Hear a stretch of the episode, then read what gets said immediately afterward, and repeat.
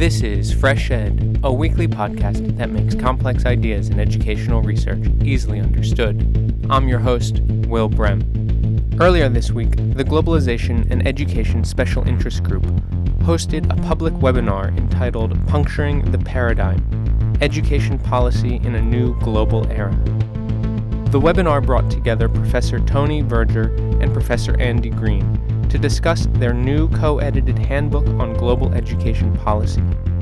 D. Brent Edwards Jr. moderated the event. I'm going to play the webinar's audio here, but encourage you to check out freshedpodcast.com where you can find a video of the event. I hope you enjoy the show, and I'll be back next week with our final episode of the year. Morning, everyone. Uh, we're going to get, well, at least good morning if you're on the East Coast. Um, we're going to go ahead and, and get started. Uh, welcome to the fall webinar for the Globalization and Education Special Interest Group of the Comparative and International Education Society. Uh, the title of today's webinar is Puncturing the Paradigm, Education Policy in a New Global Era. The focus of the webinar or the uh, genesis of the webinar is a new edited volume that has come out, the Handbook of Global Education Policy, uh, co-edited by Karen Mundy, uh, Andy Green, Bob Lingard, and Anthony Verger. Uh, a few of the pre present presenters today have participated in interviews over the last month or so in the form of podcasts with the co-chair of the Globalization and Education SIG. So hopefully some of you have had a chance to listen to their comments uh, on the topic of global education policy uh, that serve as background for today's webinar. we should make one announcement before I turn it over to the to the speakers. Unfortunately, in the past couple hours, Karen Mundy and Bob Lingard have sent me messages uh, saying that they have had issues arise at the last moment that were unexpected. So we're going to proceed with the uh, speakers, uh, Andy Green from the University College of London and Anthony Verger from the Autonomous University of Barcelona. Each one of them will share uh, comments for about 15 minutes, and then we're going to have question and answer for 30 minutes. Um, so the webinar will last about an hour. Um, it is being recorded, so those of you who are here and who would like to share it with your colleagues or your networks can do so uh, afterwards. Um, and what we're going to try to do, um, since uh, Bob Lingard cannot be with us today, is we're going to follow up with him and uh, get him to participate in a, a podcast so that he can still share the thoughts that he would have shared with us here today. Um, Karen Mundy was already on the show uh, earlier this year. And so some of her thoughts have already been recorded and can be accessed in the form of the podcast. With that said, um, I'm going to go ahead and, and turn it over to to Andy Green, or I believe uh, was it Andy or Tony who we decided would, would make most sense content wise to go first, given the the last minute changes to the to the to the lineup.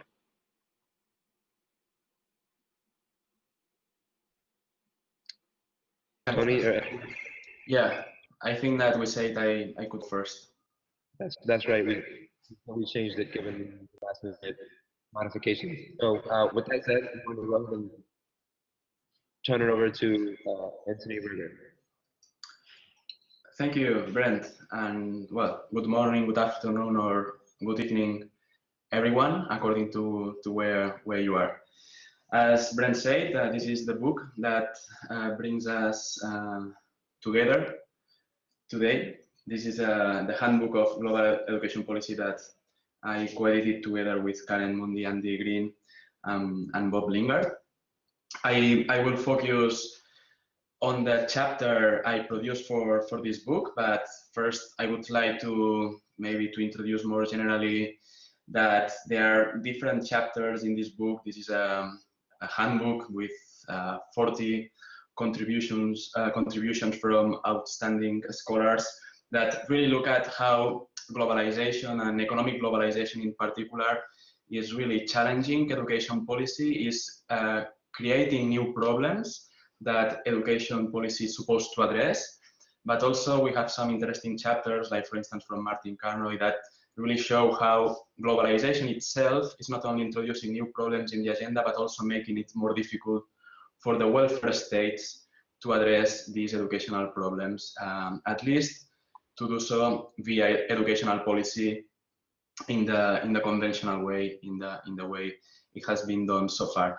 However, in, in my chapter, I will rather focus on another important effect of, of globalization, but in, in this case, uh, it's more about the challenges that globalization is, is putting in comparative education and, and in, in global education policy studies as, as such. So what we are witnessing, and I think that the fact that for the first time we have a, a handbook on global education policy with this type of, of title, is that we are in the phase in front of uh, an emerging and upcoming uh, field of studies. However, there are still some gaps in this in this field of studies that in a way or the other I try to address in in my chapter. So on the one hand, we find that in global education policy studies, there's a lot of research on a lot of scholars have been researching and especially theorizing about what is the, the nature of the relationship between globalization and education and about what are the drivers, the drivers of global education policy. So here we have world society theory, the global structure agenda for education from Roger Dale and other macro theories that have really have really tried to deal with this macro debate of the relationship between globalization, the state, and education. Of course, Andy Green's um, work also has been looking at at this from this macro perspective.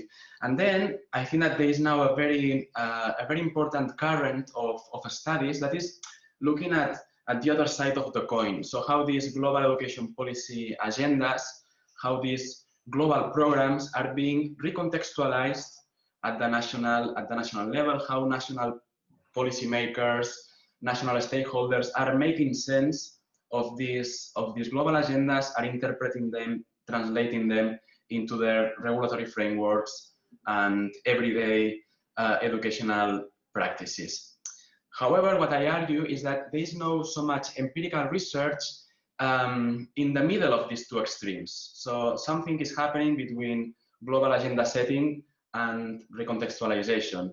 And I argue that more research is necessary on what I call in the chapter policy adoption. So why national policymakers embrace, engage with global education agendas and under what circumstances they do so, whether they do it in a more free way, in a more volunteer way, uh, under coercion, persuasion from international players and so on. So I think that this is a very also complicated area of, of research, but in any case is under under research.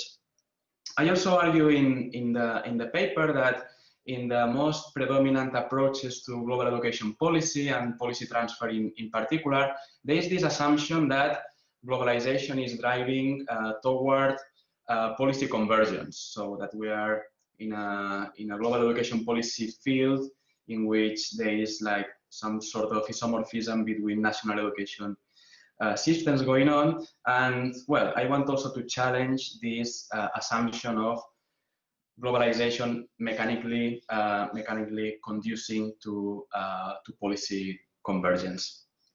So in a way, I will use uh, cultural political economy as a framework to, to challenge these, these two assumptions or, or absences in, in current global education policy policy studies. And actually the case study of my, of my chapter is education privatization. And I think that is an interesting case in the sense that if we look at the statistical data on private enrollment in primary education and secondary education, we see that there is an increase in all world regions, um, in some regions more than in others, but in any way, we are witnessing um, that there is a, a, clear expansion of education privatization all around, all around the world.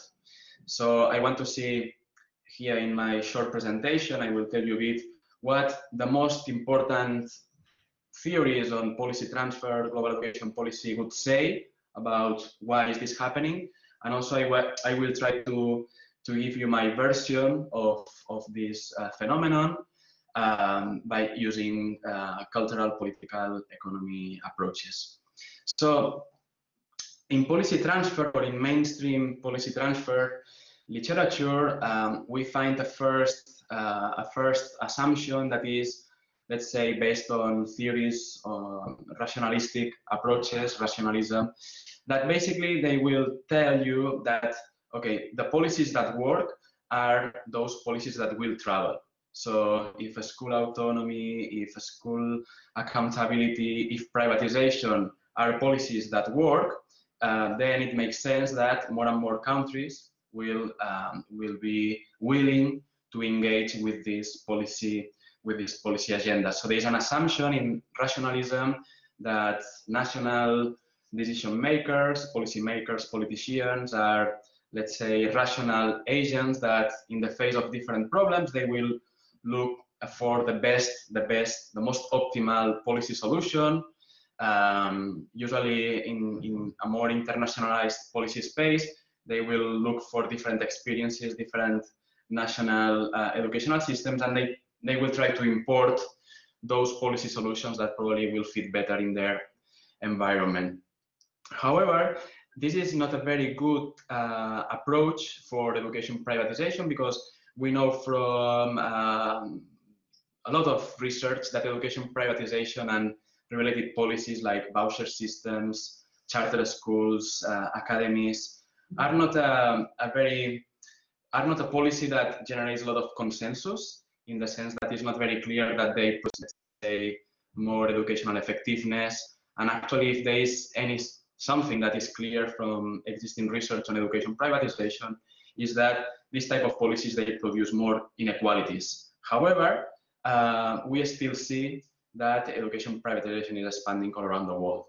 I think that uh, as a response to rationalism, uh, the world culture theory, that is another of the big theories, provides with, with an alternative that I think that is important also to explore, and I explore it in my, in my chapter. So in a way, World culture theory or World society theory, it depends on who is uh, using these, uh, these labels, um, are skeptical of what is the rationalistic, uh, rationalistic approach to policy transfer.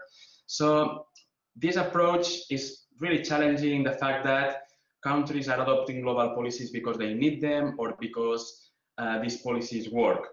But the main reason why countries are engaging with these global agendas is because of legitimation pressures that these countries uh, face. So there is a need for nation states to, to conform to international ideals of education systems, to, let's say, more modern educational systems. And today we know that school choice, school diversification is a global norm, so countries will embrace in a sort of emulation strategy these global norms independently of whether this, uh, this is a policy that works or, or not. I think this is a valid point. However, world culture theory is not uh, complete enough to provide with, let's say, uh, a more complex analysis of what are the interscalar dynamics between the global and the local. And sometimes they do not consider that these global nor norms, especially at the national, local level, generate conflict, are, are very much contested. So uh, they take for granted that there is, uh, there is a, a, big consensus around global norms that when you look at the local level, you see that it's not so clear that this consensus is, is there. So this is why in the chapter I use uh, cultural political economy to, to respond to, the, to this question of why education privatization is, is spreading and, and how. So very broadly speaking, cultural political economy is, a, is an approach that is, I would say that is more an ontological approach in the sense that it's trying to say that uh, in all institutional transformations, education reforms, there is an interaction between cultural, political, and economic factors. And in the version that I use in the chapter from, from Bob Jessop, I highlight the fact that cultural political economy forces us as researchers to, to unpack policy processes in different in different moments. And these moments are um, what Bob Jessop calls the moment of variation, the moment of selection, and the moment of retention. So in this in this sense, cultural political economy is not only is not only an ontological framework, is also a very useful uh, heuristic framework that helps us to uh, to to identify useful categories in, in educational reform. So when he talks about variation, mostly refers to these windows of opportunity for, for educational reform. So what are the contingent emergencies of new practices? Like in some countries, there is a PISA shock. Uh, in other countries, there are external pressures from international organizations. Or in other countries, there is an internal, internal dissatisfaction from public opinion with educational systems. So there is, there is always a reason for, for promoting an educational reform that is this moment of variation. After variation happens, there is the moment of selection. That is when the key stakeholders and the government in particular are going to, to select some of the policy solutions that are probably, according to them, most appropriate to address the challenges in, in question.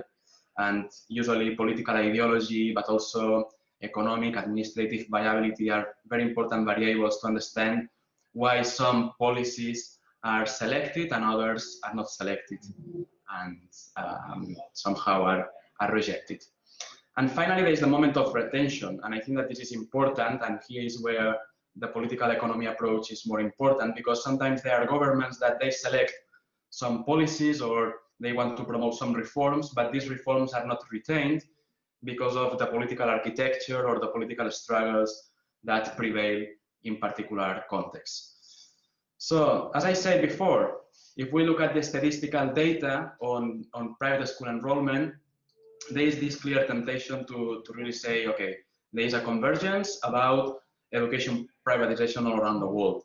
But after applying this, um, this uh, CPE, cultural political approach, to, to what's going on in different countries, according to the, to the literature, we observe that there are actually multiple policy trajectories that reflect um, that reflect how and why education privatization happens. And in a way, this is a, a work that in the in the handbook chapter I, I define the framework, but I could develop later on in this book I did with Clara Fontdevila and Adrián Zancajo on on actually is a systematic review of all the political economy literature on, on educational privatization. And in this book, we observe that there are different trajectories, different paths toward education privatization. So there is one path that is the most well known, that is the neoliberal path towards education privatization promoted in the 80s in Chile and in the UK, where education privatization was a radical uh, state sector reform uh, in the sense that it changed drastically what is the role of the state in education. But, but this is only one of the ways education privatization is, is happening.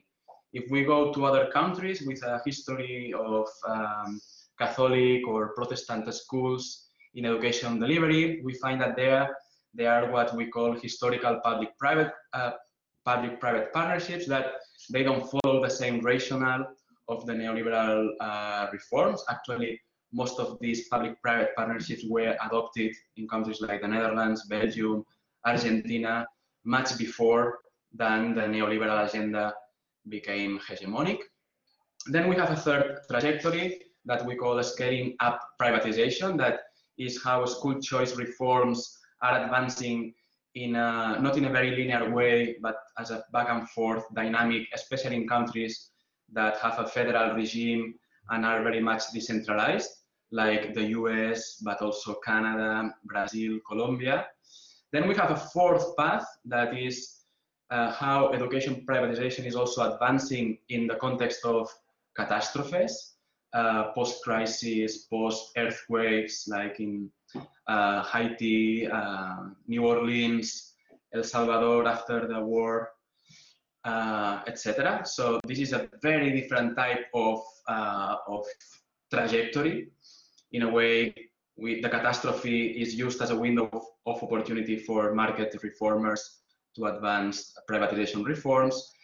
Then if we go to Nordic countries in Europe, where they have a tradition of social democratic welfare states, we see that they are adopting, in a way, uh, education privatization reforms for very different reasons. I mean, here the explanation is very much related to the evolution of, of, the, of the social democratic ideology in this context of the third wave.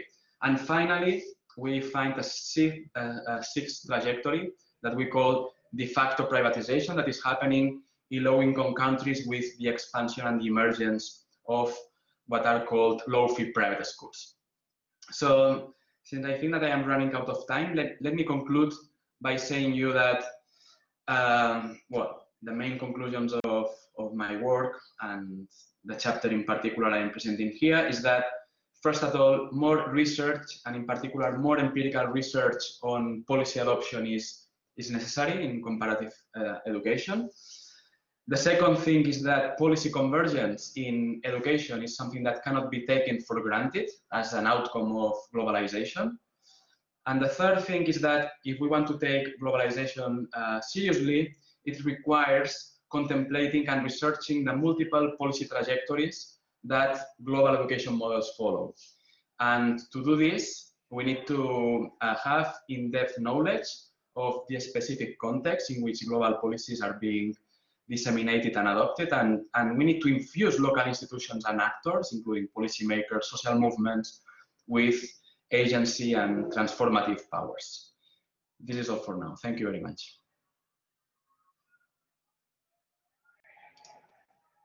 Thank you very much, Tony.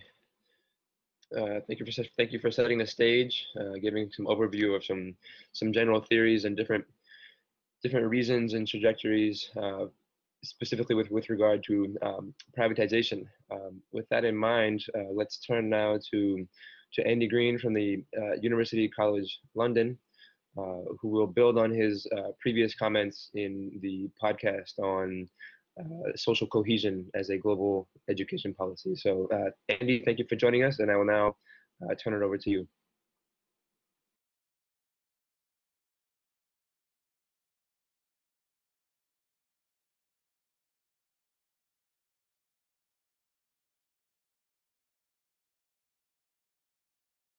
One, one second, Andy. One second. Uh, we can't hear you.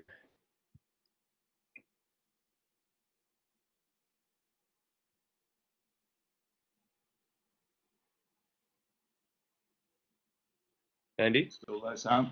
Yeah. Okay. Go ahead. Can you hear me now? Yes, go ahead. Okay. Uh, so, hello everybody. Um, this, this, uh, I'm going to talk about uh, one of the chapters in the section, second section of the book.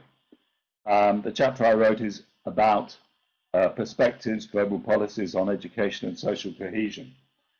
Um, it belongs in this second section of the book, which is really looking at some of the overarching uh, large-scale kind of assumptions behind global education policy. And what I argue here is that uh, policies for uh, promoting uh, social cohesion and social benefits in general through education are one of the major uh, strands in global education policy. Um, national governments frequently cite social cohesion as one of the two overarching uh, objectives, along with uh, enhancing national economic competitiveness of uh, public investment in education.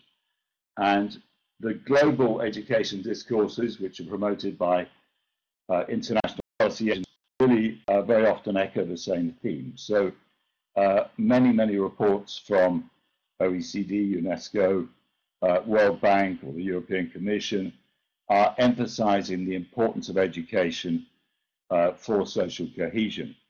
The terminology can change, of course, all the time, and sometimes the debate is about uh, peace education, sometimes it's about education in conflict societies or post-conflict societies, Sometimes it's about uh, forms of citizenship education and what they can achieve. Uh, it can be about uh, relationship education, and all sorts of other themes. So basically, these are all relating to uh, what you might call the social benefits of education. Um, the European Council once famously declared in its uh, 2000 Lisbon goal uh, a 10 year target to make the EU uh, the most competitive and dynamic knowledge based economy in the world, uh, capable of sustained economic growth with more and better jobs and greater social cohesion. These are the kind of grand statements you often find in regional or transnational uh, policy statements.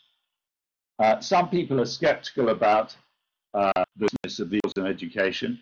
Uh, it's often argued that uh, despite the rhetoric, in practice, policymakers treat social objectives, social cohesion objectives, as subordinate to economic objectives when it comes to education policy. And I think this may be true uh, when the two are seen in conflict, partic particularly in the developed countries uh, skills formation tends to trump citizenship formation. Uh, in the newly formed or newly developing states, I would say education for nation building is often uh, necessarily a top priority, and that tends to keep the focus on the social and political objectives of education. Um, but for all that, I think it's fair to say that countries do generally take the issues seriously uh, because education is associated at the individual level with many positive social outcomes, including better health uh, and well-being, political and civic engagement, uh, more voting, and so on and so forth. Uh, and this can, of course, potentially save government and taxpayer uh, investment costs in terms of healthcare or the criminal justice system or whatever. Uh, Hence the enthusiasm of a lot of policymakers, certainly in my country, in the United Kingdom, uh, for monetarizing the social benefits of learning. That's to say, actually calculating how much the taxpayer is saved in, in, in costs for healthcare, say, by people being better educated. It is fair to say that social goals are amongst the main goals in global education policy. Uh, exactly how what policies are promoted to achieve these uh, may vary, uh, but the overall objective is pretty much shared uh, in global policy organizations. Um, the problem, I think, uh, with much of the global policy on education and social benefits and social cohesion generally, uh, is that it's not really clear if it works, and if so, how it works. And if you don't know how it's working, uh, it's very difficult to specify uh, effective policies which will uh, really make a difference at the societal level. Um, for most policymakers, I think uh, the analysis of education and social outcomes uh, starts uh, from the evidence on the benefits of education to individuals. So the studies in various countries demonstrate that more educated people tend to uh, show levels of social and political trust, uh, high levels of civic and political engagement, uh, of democratic values and tolerance, and to be uh, less prone to commit acts of violent crime. Uh, these have all been shown to be uh, true in cross-country analyses and for specific countries uh, given social other, certain other contextual effects. The problem for analysis is that we don't really know uh, much about whether individual effects associated with education translate into societal benefits. So, for instance, in many developed countries, education levels have been rising at the same time as levels of tolerance, trust, uh, and in political engagement have been in decline. So the question is, how do we, uh, what we know about the mechanism by which benefits deriving from education uh, to individuals, how these aggregate into societal benefits, or indeed if they do so at all. Um, so a number of different theories are proposed uh, to explain the potential links uh, between the effect of education on individuals and their attitudes and behaviors and on society as a whole. They generally involve stipulating a pathway or mechanism through which learning affects individuals and then an aggregation uh, mechanism through which individual effects translate into societal effects. And you can characterize these generally as um, absolute direct effects, positional effects, and uh, distributional effects. So absolute effects would occur where learning uh, impacts on individual attitudes and behaviors directly without being mediated by other factors, uh, for instance, future employment, and when the impact of education on an individual uh, is not affected by his or her education level relative to other people's education levels. So it's an absolute effect. So a number of uh, writers would argue that the relationship between education and tolerance takes this form uh, because education increases knowledge and cognitive ability. So more educated individuals are said to acquire a greater breadth of knowledge and understanding uh, of the diversity of human conditions, which makes them more sympathetic to different lifestyles and beliefs. They're also said to acquire higher cognitive abilities, for instance, in sifting, sifting information and evaluating arguments, uh, so that they can see through false stereotypes and irrational prejudices. The problem, though, is that uh, tolerance, for instance, is declining in many countries uh, when education levels are rising. Now, this is not necessarily because education isn't having any effect. Uh, it may be because other contextual factors are overwhelming or counteracting the positive effects uh, of education. The second uh, aggregation mechanism that uh, is discussed in the research is uh, called the positional effect or relational effects. So in this scenario, uh, the effects of education are positional and may not translate into societal effect at all. And this is because it is an individual's level of education relative to others that matters uh, and not his or her level of education in itself. Uh, so there's a famous study in the US, in the US uh, by uh, Nie and others, which uses this theory to explain why levels of political engagement in the US are declining at the same time as education levels are rising so that young people are less inclined to vote, uh, they're less politically engaged in various ways than older generations, even though they are considerably better educated in terms of years of schooling. And the argument that's put forward here is that um, the activities which constitute political engagement are essentially competitive uh, and zero sum. So access to political influence depends on what the authors call network centrality, and network centrality is largely determined by educational status, uh, which is in turn influenced by educational uh, levels. But because education acts primarily as a sorting mechanism, it is not your absolute level of education which determines your occupational status uh, so much as your level of uh, education relative to other people. So where you have positional effects rather than absolute effects, uh, you, you can't be sure that uh, individual social benefits from education will aggregate socially uh, at all. It will depend on uh, relative uh, effects between different people. Uh, the third type of mechanism that is discussed in the literature uh, is referred to as distributional effects.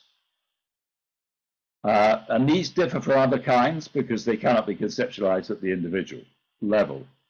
Uh, an individual doesn't have a distribution. Uh, there are societal effects that occur as a result of the way certain goods, including education, are spread around within society. Distribution effects are widely considered in debates around um, the uh, impact of social impact of income inequality, for instance. The social epidemiologist uh, Richard Wilkinson um, argues, for instance, that income inequality is associated across countries with a wide range of negative social outcomes uh, in relation to public health, uh, life expectancy, obesity, child well-being, uh, as well as social trust, political engagement, uh, social mobility and crime. Now, there's been a lot of debate about whether these associations imply causal relationships, uh, but Wilkinson himself puts forward uh, some compelling psycho-social arguments as to why inequality may affect individuals in ways that lead to negative societal outcomes. For instance, high levels of income inequality generate various kinds of high stakes competition, uh, which can become a source of conflict and stress and anxiety for individuals. And this in turn can lead to negative health, attitudinal, and behavioral outcomes. Uh, you can case for a distributional effect um, from uh, in terms of skills and education. It can be used to explain the negative association which exists across countries uh, between skills inequality and social trust, for instance. Skills inequality may have a distributional effect on societal outcomes uh, through income inequality, uh, which it influences, but it may also have independent effects uh, through similar mechanisms as have been postulated by Wilkinson uh, for income equality. So skills inequality may, for instance, engender uh, greater social distance between groups of individuals, and it may also raise levels of anxiety and stress as a result of more intense competition, high stakes competition for jobs and so on.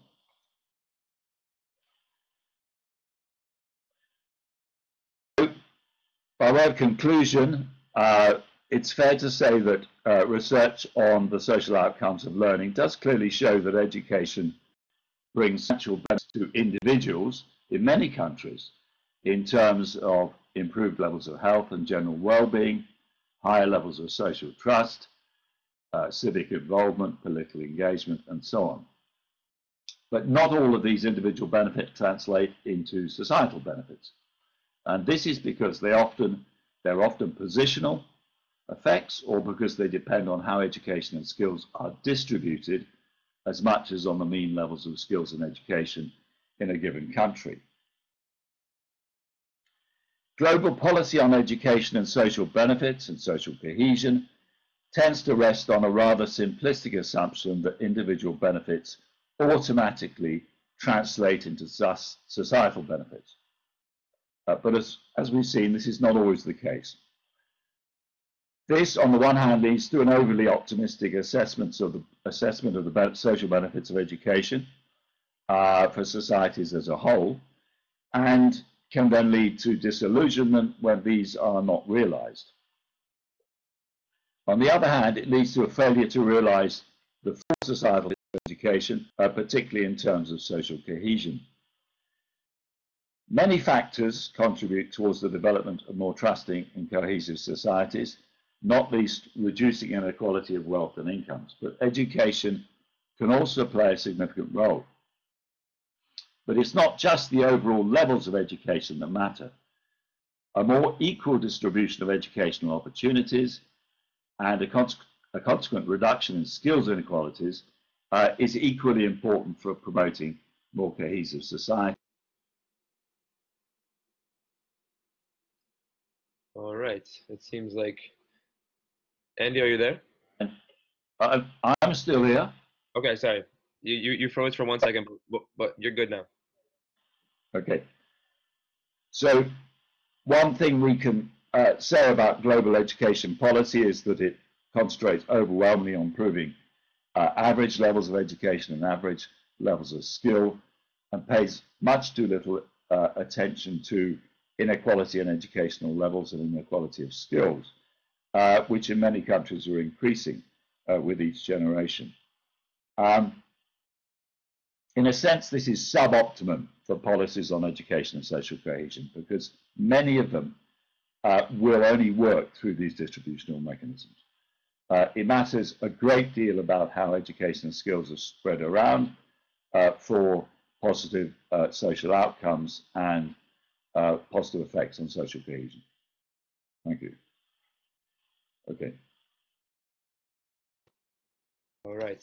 Thank you very much, uh, both uh, Tony and Andy. Um, uh, for the next 20 minutes or so, I suggest that we um, engage questions uh, from the audience and to facilitate that, I'm going to, uh, I've unmuted everyone, so you now have the ability to to um, ask questions through your your audio. So if you if you like, you can either ask a question in the by using the chat function in the lower right hand corner, um, or you can chime in uh, by through your microphone. Um, while you uh, look into those options, I can get us started uh, by asking perhaps a, a general question, uh, and one that I think many people are thinking about, um, because conceptually you both have laid out some very important issues uh, when it comes to global education policy.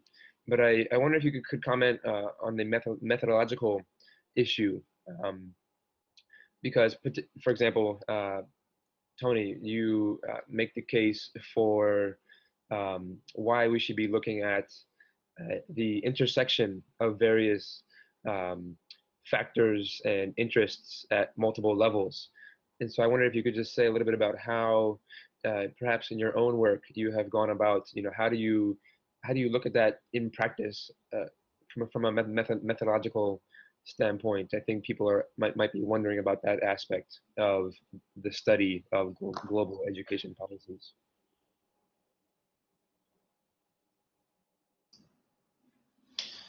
Okay, thank you, Brent, for, for your question.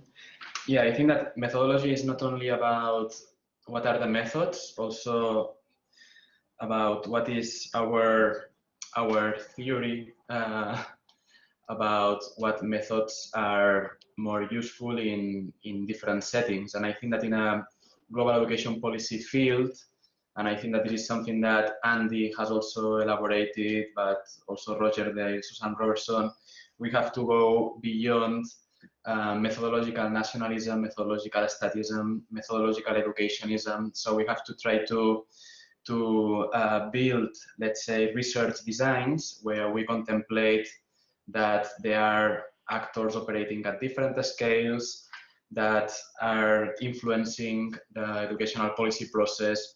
Also that there are non, non-state actors. This, this would be the challenge of methodological statism that are more and more influential in education policy.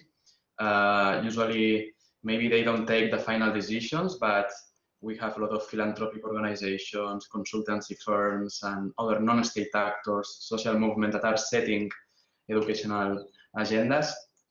And also when we talk about how to challenge um, educationism, which I think this is usually a big issue in, in comparative education, we try to, we, we have to look at uh, factors that are beyond, beyond uh, the educational field that are affecting how and why education policy, policy happen. So say this, I think that there are different uh, tools and analytical tools and, and methodological uh, techniques that can be useful. And I think that, of course, doing interviews is very important with, with different stakeholders, especially because there is a lot of data on the policy process that is not um, is not published. So we need to, to produce this data ourselves. Of course, document analysis is uh, also something that we can use, especially when it comes to identify what are the discourses and, and the agendas of key international of international players. And I think that more and more uh, researchers are, are using social network analysis techniques to try to make sense of different global education policy process, processes, sometimes in a more quantitative version, but more and more scholars are also talking about network ethnography as a way to build networks from a more qualitative perspective. So it is what I, I would uh, I would respond in shortly. Can I add to that? Can you hear me? Yes. Yes. yes.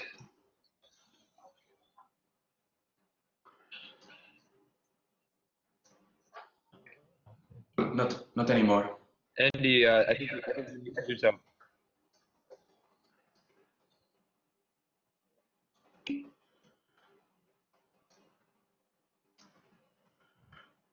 Hello?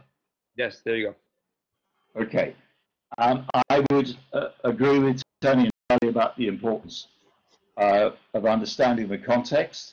And of course, uh, qualitative uh, methods have a lot to contribute towards that, uh, as well as quantitative methods uh, where we have the data. Um, one thing I would just add, though, one of the biggest difficulties, I think, for studies of globalization and education is to distinguish between the global policy rhetorics and what's actually happening on the ground and the effects it's having in different societies. Um, generally, the uh, global policy rhetorics, and of course there are very powerful uh, rhetorics which are being promoted by very powerful organizations. Um, generally speaking, they will find a great deal more uh, policy convergence than you will actually find on the ground. And uh, in many ways, it's a lot easier uh, to analyze global policy through global policy documents uh, because, of course, they're a straightforwardly available uh, source of information. Uh, but we do have to distinguish between the arguments and the general vision that, that are put forward by policy agencies and national, uh, both supranational and national, and uh, the actual policies in use which were adopted by different countries.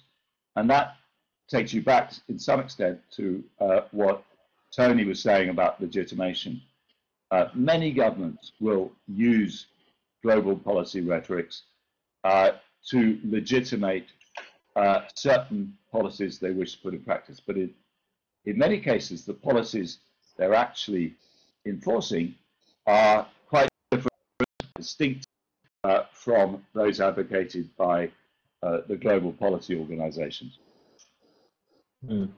I'm, I'm very glad you mentioned that. I just want to follow up with a quick question uh, before I introduce uh, the question that was asked by one of the participants. Um, but before we shift gears, um, one of the things that comes to mind is the is the is the issue that some researchers have pointed out, and that is that the same uh, global education policy uh, or the same reform in name can mean different things to different people at different levels and can even look differently even though the same label is applied. And so uh, what does that mean for the the concept of global education policy and how we use it and how we theorize it.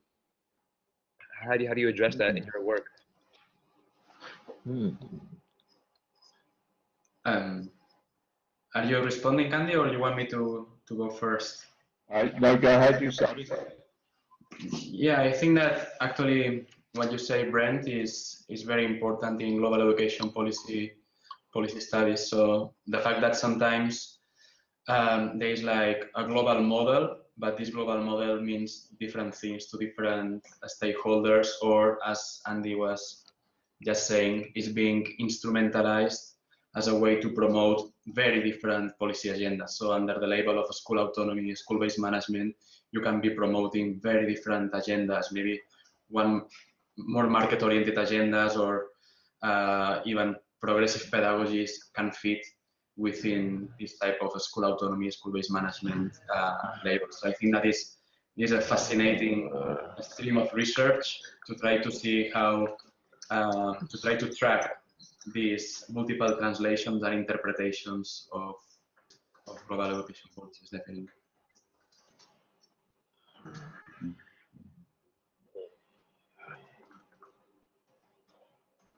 Okay, thank you, Tony. Um, uh, Andy, I just wanted to check in with you to see if you uh, were waiting to respond or if we should move move on. Uh, I think we should move on to, we've got some questions building up, so. Okay. Uh, uh, all right, first I'll turn to um, Maria's question, um, and she has a question that relates to both the, the uh, presentations of both presenters. Uh, she's asking about if you could comment on the extent to which uh, privatization strategies um, are impacting social cohesion and social stratification. And so uh, privatization in education as a, as a global education policy uh, cl clearly connects to uh, the work of, both, both of you. Um, so M Maria is wondering if you could comment on that. Well, I can.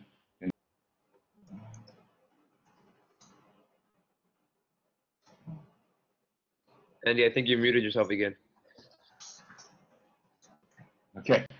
Um, it's probably easier to comment on how privatization policies uh, affect stratification um, than social cohesion.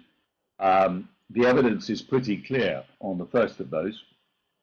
Um, countries with more unequal educational outcomes, uh, whether it's in qualifications or in, in skills levels, those things you can measure, like literacy, numeracy, and science skills, uh, cross nationally, um, the countries which have the most unequal outcomes uh, are countries which have more uh, greater proportion of fully fully independent private schools. That's that's to say high fee charging elitist private schools, uh, which have more tracking within their public school systems, whether in separate tracks within schools or separate types of school.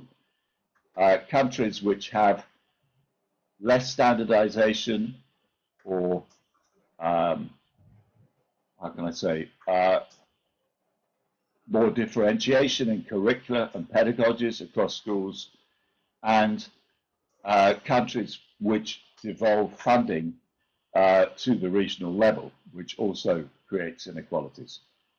So it, it, it, may be a, a, surprise to see this figure, which uh, the OECD produce uh, based on the PISA studies primarily.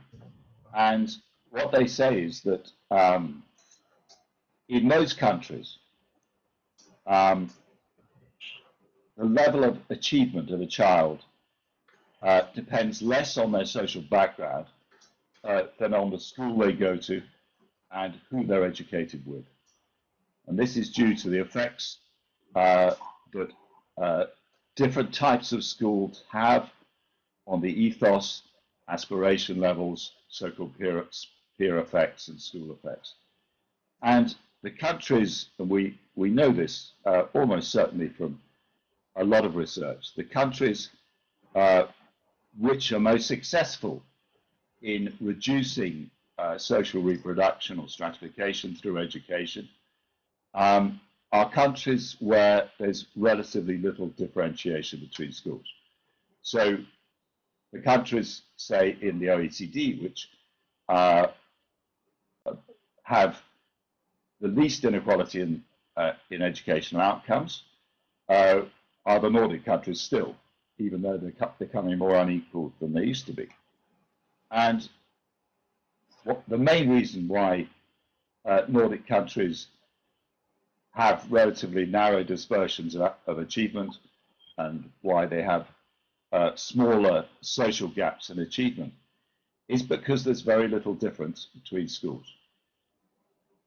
And relatively little education choosing is going on, partly because because you have dispersed rural communities and there aren't many different schools anyway, partly because you have all through primary, secondary education, there's no break at the end of primary, so parents tend not to send their children to a different school, uh, and partly because school choosing policies just aren't so developed, uh, except perhaps in Swedish cities.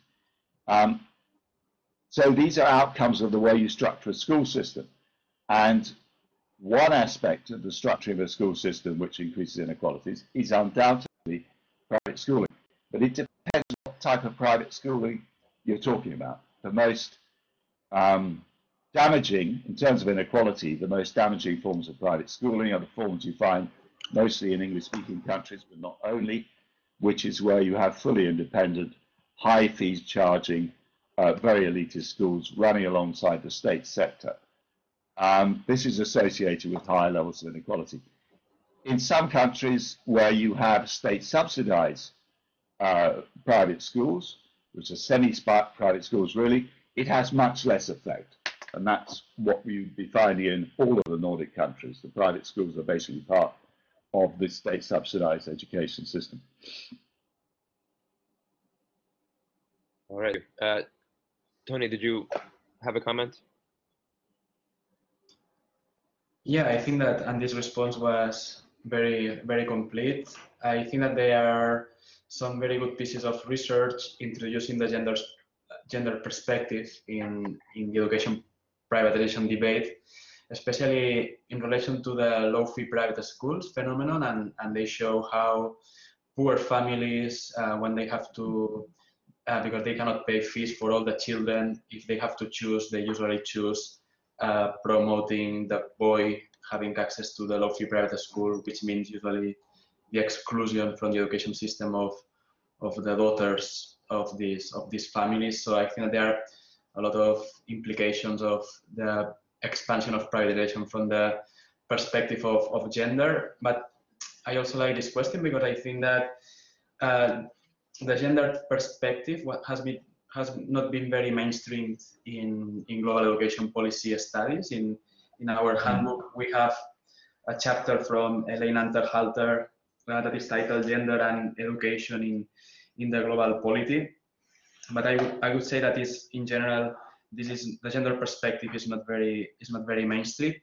I have um, I am now uh, running a, an educational research project that is trying to to track precisely the recontextualization of school autonomy with accountability policies, and we want to go from the global to the um, to the local level, to the school level, and we want to introduce the gender perspective to see, for instance, whether uh, male teachers or female teachers they uh, reappropriate or uh, use these new frameworks in a different way from the gender perspective. But I think that this is maybe only a hypothesis at, at this point, and but and something that is really, mm, well, I would say that challenging from a methodological perspective, but that I think that we need to to try to do more more and more in our in our research.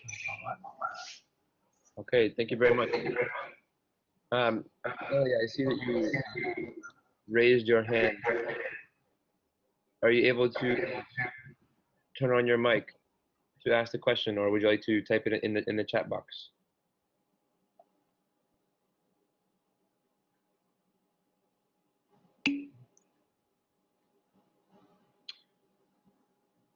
All right, I will read uh, Nellie's question. Uh, Nellie is asking Tony, uh, she has two comments and, and one question, as you can see there on the on the right hand side if you look at the chat box. Um, regarding countries in the various paths of policy adoption, I think that Netherlands and Belgium are very different from the case of Argentina. It is important to consider history. In, in the Netherlands and Belgium, privatization was the result of strategies to satisfy national constituencies along religious lines and linguistic lines. Argentina is a much more recent case of privatization. Second comment. I'm not certain I agree with the label Jessop proposes for the, th for the third moment of adoption. Why pretension? This does not always fit other cases. Uh, question.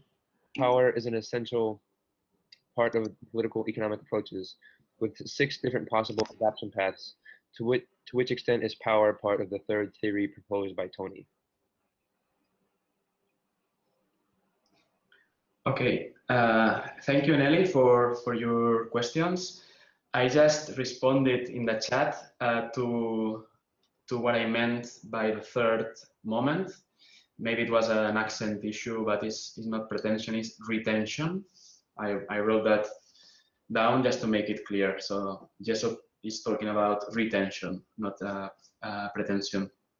I think that the first question on Argentina is a, is a very important one, and it's true that Argentina now is going through a second phase of educational privatization, in the sense that actually sort of low fee private schools are emerging in, in the periphery, for instance, of Buenos Aires. I have a, a very good uh, PhD student actually working on, on this, Mauro Moschetti.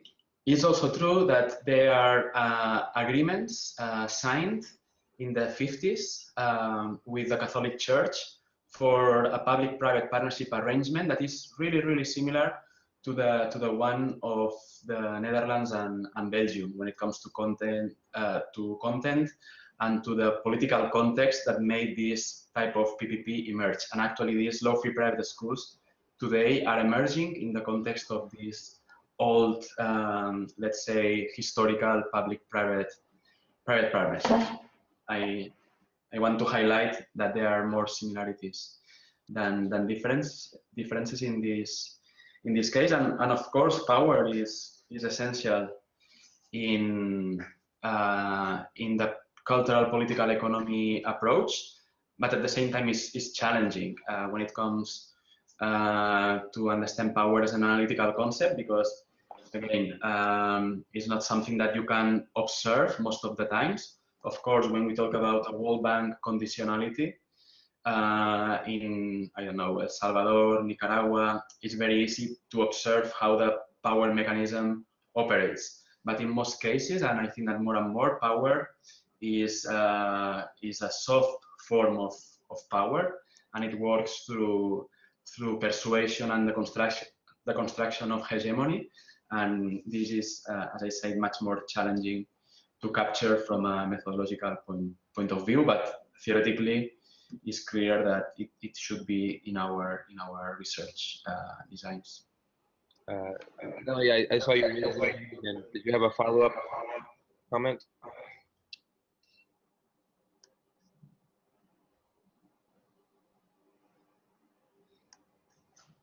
I think we have time for one more question before we, before we conclude.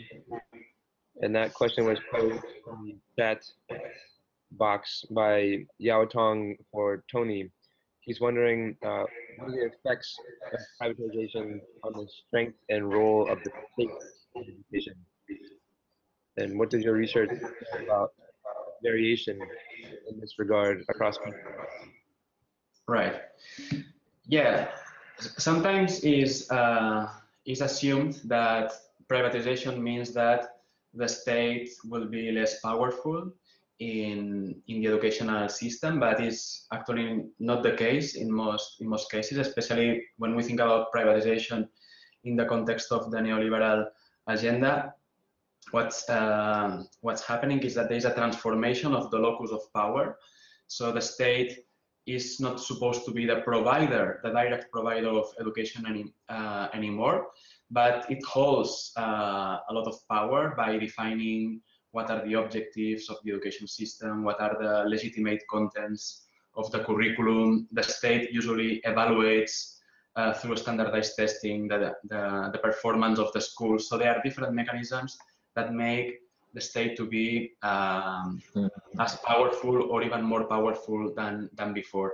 What is also true is that this is like the flat ontology of the market agenda in, in education and there are some states that they have the capacity and, and um, let's say the economic and technical capacity to adopt this new role, but there are in other cases that, uh, especially in low-income countries, fragile states, that the state um, cannot play play this role, and privatization de facto means that a more drastic market, not a quasi-market, is being is being generated.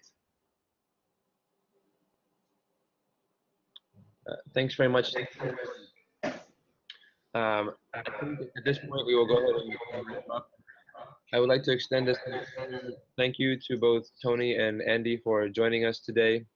Um, I want to also uh, express my uh, regrets that Karen Mundy and, and Bob Lingard could not be with us this morning uh, due to last minute unforeseen circumstances. Uh, so thank you again, uh, Tony and uh, Andy. We really appreciate you um, engaging with us today.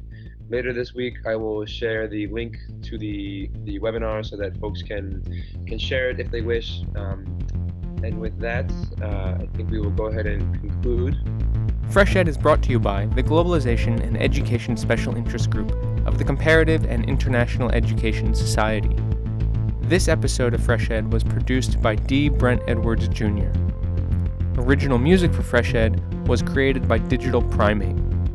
Please note that opinions expressed on FreshEd are solely those of the host or the guest interviewed, not CIES or the Globalization and Education SIG, which take no institutional positions. If you've liked what you've heard today, please rate us on iTunes. It really does help.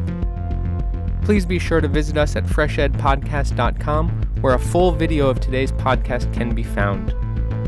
Thanks for listening. I'm Will Brehm, and I'll see you next week.